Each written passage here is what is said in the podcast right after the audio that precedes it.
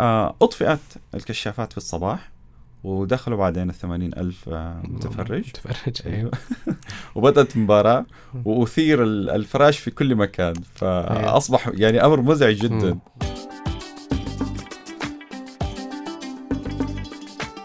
أنتم تستمعون إلى بودكاست إثراء. يقدم لكم هذه الحلقة محمد بازيد. صندوق من المعرفة مفتاحه ماذا لو. ألم تسمع عن الجبن؟ ألا تأكل النقانق الشهية؟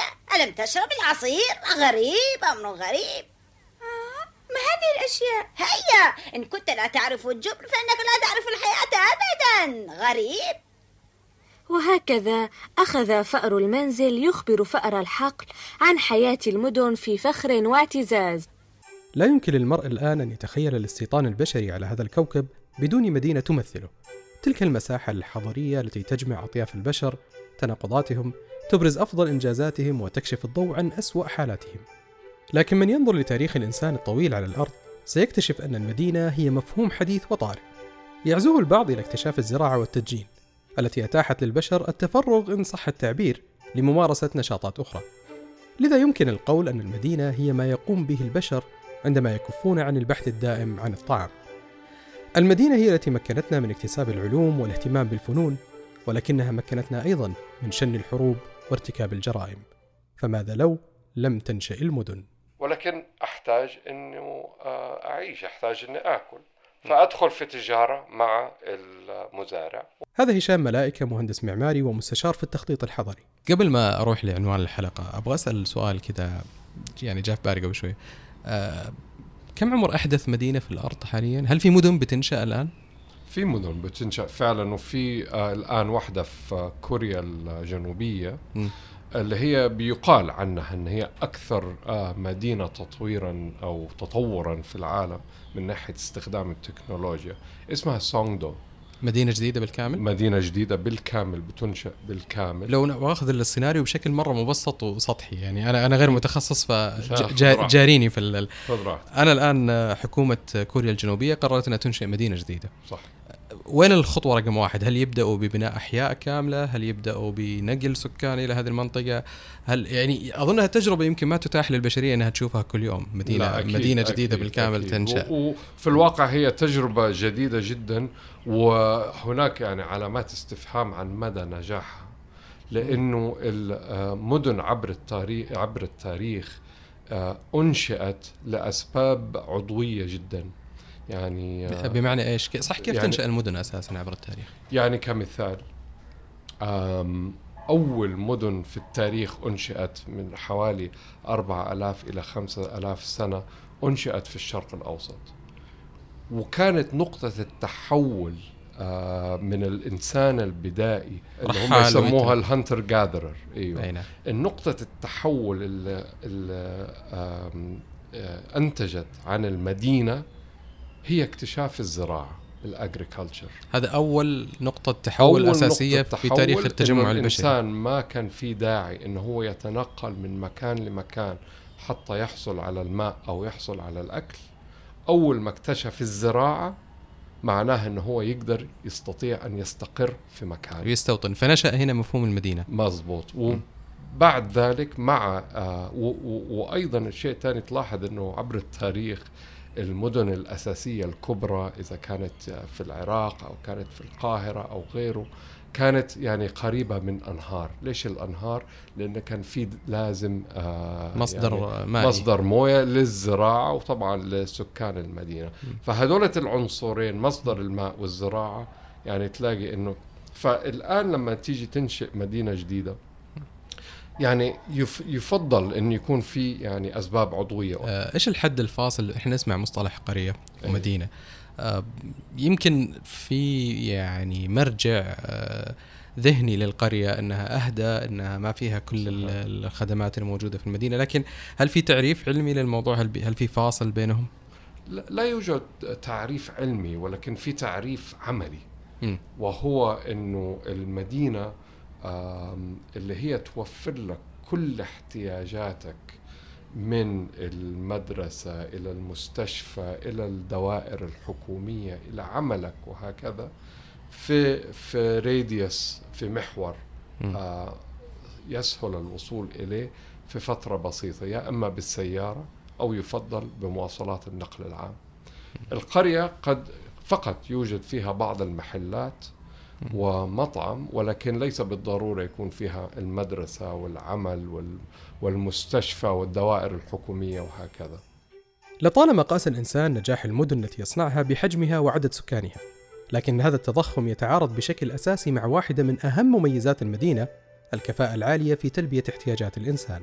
في ترند جديد في عالم التخطيط الحضري أو ال urban design بيسموه ال new urbanism ال new urbanism الآن يعني ضد فكرة توسع المدينة بشكل أفقي. آه أفقي واللي هو يتسبب لشيء يسموه الحقيقة يعني ما ما عندي التعبير بالعربي بس اللي يسموه الاربن سبرول اللي هو لما المدينة كده تنتشر إيه. وتتبعثر بطريقة عشوائية.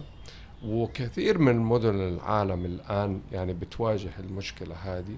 وهذه المشكلة الآن بيحاولوا ان هم يجدوا لها آه، حل. إن هم يعملوا زي ما تقول انضباط لحجم المدينة بحيث أنه يكون في حجم مثالي آه وبالتالي إذا احتاجت المدينة أنه هي تكبر عن هذا الحجم فممكن في ساعتها إنشاء مدينة أو آه town مو لازم city ممكن تكون town قريبة من هذه المدينة. هذا الانضباط اللي يتكلم عنه المهندس هشام هو جزء من منظومة تفكير جديدة في تعامل الإنسان مع مدينته. فبدلا من اعتبار المدينة كائن حي ينمو كيفما يشاء ويتضخم دون تخطيط ويتحول إلى مدن عملاقة أو ما يعرف ب mega cities يتجاوز تعداد بعضها 10 أو 20 مليون نسمة بدأنا ننظر إلى المدن كمنتج بشري يمكن التحكم به وتوجيه نموه والحد منه إن دعت الحاجة.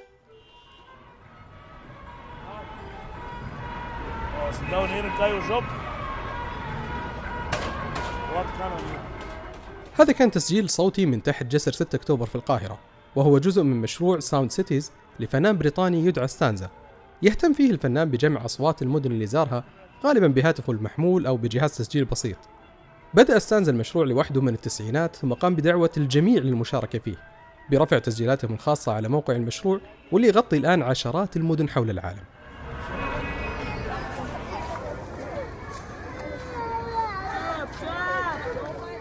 في نظر ستانزا صوت المدينة هو ما يعطيها هويتها الخاصة خصوصا مع اتجاه المدن الحديثة لتوظيف عناصر بصرية مكررة كالأبراج العالية والمولات العملاقة المتشابهة.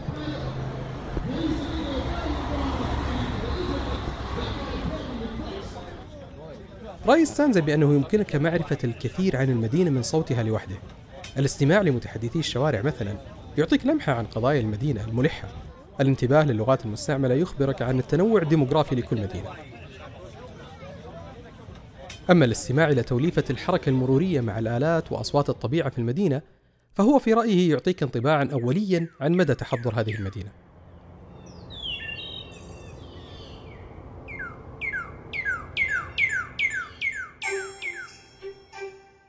المقطع الأخير تم تسجيله داخل محمية طبيعية في وسط مدينة شيكاغو.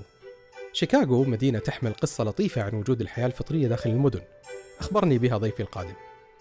الخبر بالضبط كان يقول يقول لك دائب واحد آه، يقدر يعيش حياته كاملة داخل المقبرة. تكلمت مع المهندس ريان مؤذن وهو مدير مشاريع البيئة في هيئة المدن الصناعية، تكلمنا عن الكائنات الحية اللي أثر فيها وجود المدن بشكل مباشر. من أطرف الأمثلة اللي كانت موجودة كانت تتكلم على الذئاب اللي موجودة في شيكاغو في أمريكا. آه بتعيش على الدجاج اللي موجود في المدافن اللي بيجي يقدموه يوم الأحد.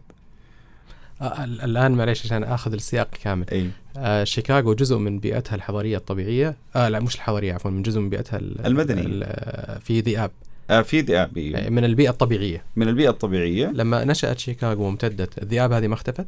إلا اختفت آه بسبب الخوف. لكن بطريقة أو بأخرى لقت طريقها للمدينة من جديد. عادت من جديد للمدينة. ليش؟ لأنها لقت غذاء موجود متوفر. فين؟ موجود في المقابر. هي من بعض الأشياء الغريبة يعني م. اللي بيسمعها الإنسان لكن عرفت طريق الغذاء ناخذ مثال. ليش هم يقدموا دجاج في المقام في المدافن؟ آه ليش يقدموا الدجاج هذا نوع من من العادات والتقاليد الموجوده عندهم على موضوع ال- أنا أنا ما أعرف إيه. التقليد هذا فهل هو دجاج حي ولا دجاج آه لا لا آه، دجاج مطبوخ عادي إيوه بيحطوه بطريقة أو بأخرى مم. آه، طبعا على حسب آه، تقرير ناشونال جيوغرافيك الأخير اللي كان بيتكلم عن أغرب الأشياء مم. آه، في في تآلف ال- الحيوان الوحشي مع البيئة المدنية. الآن المدن البشر جو باستحداث المدن في مناطق طبيعية. صحيح. ال... وصحح لي اذا أنا مخطئ. الحيوانات سبقتنا في في في استيطان هذه المناطق. صحيح. إيش وضع الحيوانات لما نجي إحنا؟ أو مو بس الحيوانات كل الكائنات الحية النباتات الأشجار ال- الزواحف. نظام بيئي كامل نظام بيئي. كامل. لما يجي الإنسان يقرر إنه هو حيعيش ويخلق هنا مدينة والمدينة هذه كأي كائن حي تكبر وتنمو وتتوسع هل هل هذا قاعد يصير على حساب آه، النظام البيئي اللي حول المنطقة هذه؟ قديما نعم.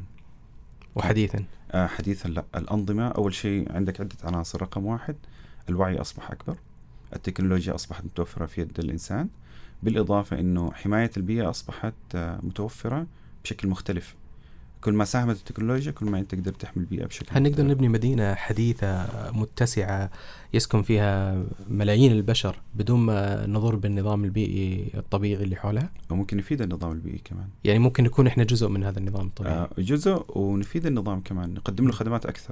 لأنه ال- العلم ما بيوقف والإنسان دائما بيحاول قد ما صار لأنه هو مرتبط كمان. ال- ال- النظام الإيكولوجي مم. هو ارتباط وتفاعل بين البيئة وبين الكائن الحي. وإحنا نتكلم هنا عن الكائن الحي. خلينا نعطي تعريف بسيط للمدينة ب- بمنظور. مختلف. إنه الآن المدن هي عبارة عن بيئة جديدة بناها الإنسان بعد عدة تجارب بناء. مم. الخيام القرى الهجر. فبعد عدة تجارب بناء بنى الإنسان بيئة جديدة. هي بيئة المدينة. أكثر استقرار أكثر راحة أكثر فعالية. يسكن معه. جميع الكائنات الحية شاء أم أبى. كيف؟ ما يقدر الإنسان في يوم من الأيام يقول أنا بنيت بيئة جديدة أو مدينة جديدة ما أقدر أخلي الطيور تجي من فوق. صحيح. ما أقدر أخلي الكائنات الحية تشاركني فيها. م. فهي موجودة. الكائنات الحية تشعر بالأمان فتقرب من المدينة. تجارب كثير موجودة في العالم. ذكر لي ريان حاجة غريبة عن القرود في السعودية والغذاء السهل اللي تجده حول المدن. أنت عندك في الطائف وعندك في الجنوب. أي نعم. الغريب فيها إنه عندك في المدينة المنورة. آه موجودة في المدينة المنورة. آه، صراحة هي كانت مصادفة لي. أنا أعرف انها هي في الجنوب وأعرف انها هي في الطائف وفي أبها أكثر شيء. المدينة المنورة كنت أسافر من فترة فاستغربت إنه هي في قرود على الشارع يعني على الطريق العام مم. وأنت ماشي على طريق الرياض. يعني كان كويستشن مارك كبير. مم. مع البحث سألت فقالوا هي موجودة هي موجودة ساكنة في وادي من سنوات طويلة. إيش اللي سحبها على الطريق العام؟ لما انشات محطات الوقود هناك مم. وبدأ الناس يجوا وصارت المخلفات والفضلات طبعا ترمى. هناك فلقيت لها غذاء بعد فترة بدأوا الناس يلاقوها موجودة على الشارع فصاروا يطعموها. نوقف هنا شوية لحظة على موضوع التغيير ونبدأ نقيس عليه تغييرات ثانية كمان قرود البابون سواء كانت جهة المدينة المنورة أو سواء كانت جهة آه المنطقة الجنوبية الغذاء الكثير اللي بتلاقيه بيغير معدلات الأيضة عندها مم. ففترة الحمل فترة الفطام تصبح أسرع لأنه بينمو أسرع الجنين أو مم. المولود فتتعجل فترة الحمل الدورة الثانية للحمل عند عند القردة فبدل ما يكون عندهم في الأمر الطبيعي خلينا نقول القبيلة عندهم 100 ولا 150 تصبح القبيلة في. في نفس الفترة إذا قارنا فترة سابقة وفترة حالية 500 و600 رقم واحد رقم اثنين أحجامهم اختلفت لأنه الأيض بالكامل اختلف عندهم الأيض هو عملية آه الهدم والبناء داخل الجسم.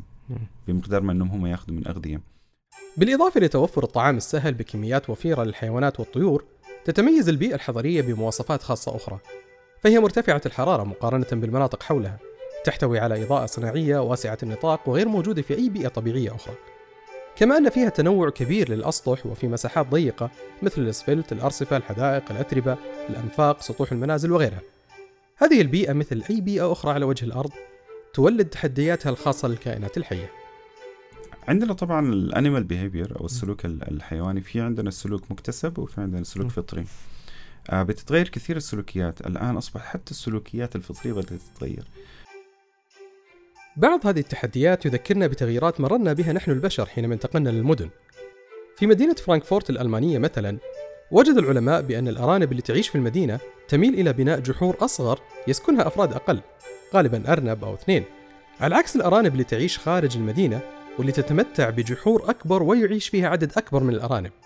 كان في برضو الانتخاب الطبيعي حصل على واحدة من آه، الكومبوننت أو المكونات اللي موجودة الزهور الفرنسية الصفراء الجميلة اللي بنلاقيها.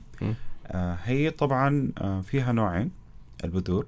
النوع الأول من البذور بيكون البذور الخفيفة اللي تنتقل مع الرياح والنوع الثاني من البذور البذور الثقيلة. في المناطق الريفية والمفتوحة فالرياح بتجمع البذور بالكامل وبتنقل البذور الخفيفة إلى أماكن بعيدة. في المدينة صار الانتقاء بشكل مختلف. قد ما حتنقل من البذور هذه في النهاية الأرضية كلها كونكريت أو أسفل. فالبذور هذه ما لقت لها مكان. فقلت نسبتها أو حصتها في النمو 50% عن الأرياف. مين اللي نجح هنا بموجب الانتخاب الطبيعي؟ اللي نجح البذور الثقيلة اللي تنمو أو تسقط جنب النبتة الأم. جميل. فهذا هذه مفهوم بسيط لموضوع الانتخاب الطبيعي. كيف سبحان الله الطبيعة بتتحكم؟ أو العوامل الثانية. جميل. الانتخاب بيصير في الطبيعة لكن بيصير برضو عندنا داخل المدن. فالبذور الثقيلة تأقلمت أكثر مع البيئة الحضرية المدينة خلاص أختيرت. أختيرت. بحكم أنها هي ما تنتقل. الثقيلة. تعرف الثقل صنعة صحيح. ليس من المبالغة أبدا أن نقول أن المدينة تشكل الحجر الأساس للحضارات البشرية اليوم. المدن الآن تنتج 80% من الناتج العالمي. الناتج المحلي لنيويورك لوحدها مثلا يجعلها في المرتبة العاشرة عالميا بين دول العالم. بينما نجد أن الناتج المحلي لطوكيو وهي بالمناسبة أكثر مدن تعدادا في العالم يعادل ما تنتجه دولة إيطاليا بأكملها. لكن الدور اللي تلعبه المدينة في الاقتصاد العالمي ليس فقط ما يجعلها أساسا لحضارتنا اليوم فأنت عندما تجمع أعداد هائلة من البشر في مساحات محدودة وبيئة منظمة عالية الكفاءة فهم لن يتبادلوا السلع فحسب سيتبادلون معها الأفكار، الفن، الثقافة والفلسفة. وهذا ما يجعل المدينة واحدة من أعظم اختراعاتنا البشرية. ولكن مثل أي اختراع آخر كثير منها يحمل مشاعر متناقضة ربما تجاه هذا الاختراع. في ثنائية قديمة لطالما تكلم عنها الأدباء والفنانين بين العشق والكراهية.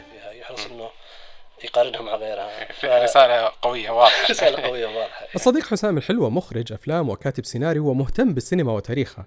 جلست مع حسام وكنت مهتم بمعرفة النظرة اللي يحملها الكثير من المخرجين السينمائيين تجاه مدنهم كيف استطاعوا من خلال أعمالهم نقل هذه العوالم إلى المشاهد جميع المخرجين اللي مرتبطين بشكل أو بآخر بمدينة معينة في نوعين من الارتباط هذا في ارتباط استعراضي شوي م. ارتباط آه، تحس المخرج يبغى يتغزل بالمدينة هذه تحس آه،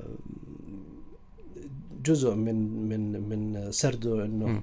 يبرز آه، عشق المدينة. يحرص على إنه يطلع يحرص إنه يطلعها يحرص إنه يتغزل فيها يحرص إنه يقارنها مع غيرها. آه ودي آلن يعني في آه في فيلم أني هول آه سافر مؤقتا للوس أنجلوس وما قدر يطيقها وكان طول الوقت يسب لوس أنجلوس ويرجع نيويورك هذه العلاقة الحميمية مع المدينة لم تساهم فقط في وضع بصمة شخصية لأفلام بعض المخرجين بل إنها كانت الدافع أحيانا وراء موجات تغيير سينمائية أثرت بشكل كبير في السينما العالمية. الموجة الفرنسية الجديدة اللي طلعت في نهاية الخمسينات كان توجه فني آه، سينمائي آه، ثائر نوعا ما على نوعية الأفلام اللي كانت تطلع في الفترة اللي قبل هذا في الأربعينات وقبلها. الأفلام كانت تتكلم عن قصص حالمة قصص عن الطبقة البرجوازية الطبقة نهايات سعيدة نهايات سعيدة إلى آخره. آه، تدور في أربقة قصور وديكورات فاخرة. آه، جاء جيل من الشباب السينمائي الفرنسي وسووا أفلام في الشارع في في شوارع باريس في مواقع تصوير حقيقية. مواقع تصوير حقيقية كاميرا محمولة وهذا الشيء. آه إريك رومر واحد من المخرجين اللي, اللي في ذيك الفترة وأيضا هو ناقد. آه قال مرة أنه الموجة الجديدة ولدت من رغبة المخرجين بتصوير باريس أو من آه، رغبتهم في إظهار باريس على الشاشة. لأن ما كانوا يشوفونها في الأفلام الكلاسيكية القديمة. كانوا يشوفون صورة زائفة أو صورة آه درامية غير غير لا تلامس الواقع. كصانع أفلام وكمخرج آه، إيش المدينة اللي تعتقد إنك ممكن آه مو بالضرورة إنك تصنع كل أفلامك فيها بس ممكن ودك تصنع فيلم فيها؟ والله أنا يعني ولدت وعشت في الرياض ف آه، ما أحس إني آه، ما أحس إني أقدر أعبر عن مدينة ثانية غير الرياض لكن في أشياء جذابة بصريا يعني هل الرياض مدينة قابلة للتعبير سينمائيا عنها؟ أعتقد اي جدا الرياض يعني لها طبقات كثيرة فقابل إنك تنسج فيها قصة كذا في آه، أكثر من مستوى يعني في عندك ال- الري- آه، الرياضة القديمة الرياضة الجديدة مم. وعندك ناطحات سحاب وعندك أحياء شعبية وعندك أسواق وعندك صحراء. مجتمعات آه، مختلفة إيه مم. وقريبا عندنا مترو مترو قافز جزء من الثقافة حيكون جزء من الصورة لكن السينما لم تكتفي بتقديم المدن الواقعية فقط بل ذهبت إلى خلق مدن كاملة متخيلة بروحها الخاصة وتفاصيلها الكاملة مما يجعلها تبدو لك حقيقية تماما في إنتاج هوليوود تحديدا. آه تنقسم المهمة هذه على طاقم يعني أوسع من المخرج لوحده بكثير آه في مصممين مناظر production designer اللي اللي. يصنع لك هو مسؤول عن إنه يصنع ال- ال- الهوية البصرية الكامله للفيلم، إيش. طبيعة ال- ال- ال- ال- الخلفيات في المدينة هذه، اللبس، الشوارع، ال- المساحات. آه فهذه الاشياء كلها تصمم ويشتغل عليها بإشراف طبعا المخرج وموافقاته.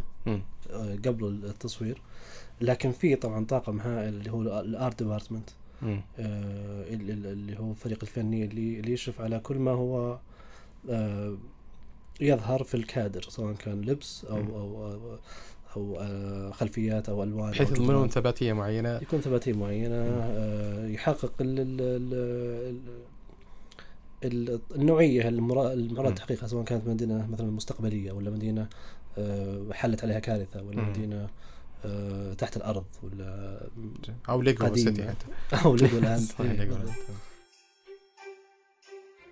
استغرقت البشرية وقتا طويلا للانتقال للمدن. في العام 1600 ميلادي كان يقدر بأن سكان المدن في العالم لا يتجاوز 5% من سكان الأرض. وفي العام 1900 وصلت النسبة إلى 16% لكن الآن يعيش أكثر من نصف سكان العالم تقريبا 55% في المدن. وهذا الرقم في ازدياد. لذا يبدو أن المدينة بكل صخبها وجاذبيتها بازدحامها ولحظات صفائها باقية معنا إلى وقت طويل. من مدينة الرياض كان معكم محمد بازيد.